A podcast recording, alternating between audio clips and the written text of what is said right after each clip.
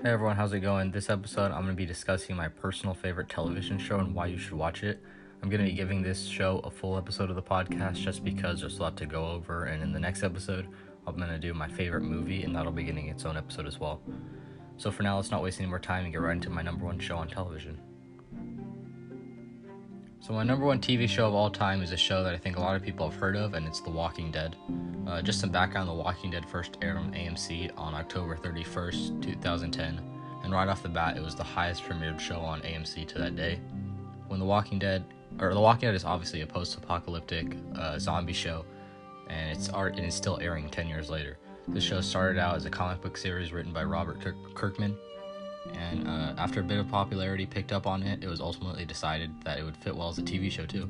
When filming the show, they heavily took inspiration from uh, other original horror films. The most popular one that helped inspire The Walking Dead was uh, George Romero's Night of the Living Dead, which is an iconic zombie movie. Uh, so I guess the main question here is why is it so popular? You know, during during the fifth season, it was rated as the highest viewed product across television history. I think that the reason the show is so su- successful is the fact that you know we're following a group of survivors that are a lot like ourselves. So throughout everything that these characters go through, we can easily picture ourselves in their shoes. So let's go over what the what the story is of The Walking Dead, though. Like, what is it about? So I'm not going to give too many too many spoilers, just in case uh, some of you decide to start watching the series. But throughout the series, you're following one man by the name of Rick Grimes and his group of survivors and you're basically you're, you're trying to they're trying to live in this world where everyone and everything's an enemy. Either you run into a group of zombies or you run into a group of people that have gone crazy. But you know either way they gotta fight their way out of every situation. What makes this group uh, so unique though is that rick and his people do whatever they do whatever it takes to survive whatever they have to.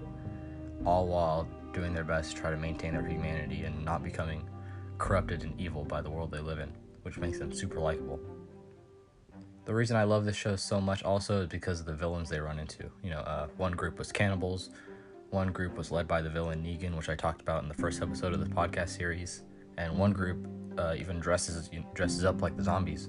I know it sounds weird, but they literally they'll skin the dead zombies and they'll wear their faces like a disguise. So, you know, for a good while they couldn't tell if they were fighting against zombies or if they were fighting against real people, which was a big danger.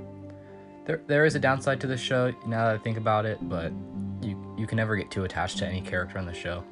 Uh, just a warning for people who are considering watching the show. No matter how important a main character may be, they are never safe. So don't get too attached. I can't forgive that though because it is a zombie show and you got you're gonna have to kill off characters every once in a while. You know, just to just keep it believable and realistic and reassert the danger that they're living in. But uh, you know, actually, I'll, I'll give I'll give an example. One of my favorite characters. Again, I don't want to say names just because people might start watching this show. But this character was on the show since season one, and he got killed very gruesomely later in the series. But just to put in perspective how important this character was, I'll give the example of uh, like Ron from Harry Potter or Sam from Lord of the Rings. Like, just imagine they killed either one of those characters and how important and main they were to the story. That's the kind of people The Walking Dead will kill off without thinking twice. But it is good because then it keeps people on the edge of their seats and always wanting more. So there you have it. That is my favorite television show of all time, The Walking Dead. Again, it's streaming on Netflix, all nine seasons, and it's still going. And I highly suggest watching it. Watching it. I mean, the first season is only six episodes long, so at least give that a try and see what you think. And in the next episode, I'm gonna be talking about my favorite movie of all time. So stay tuned for that. But hopefully, you guys enjoyed this episode, and I'll see you guys again in the next one. Bye.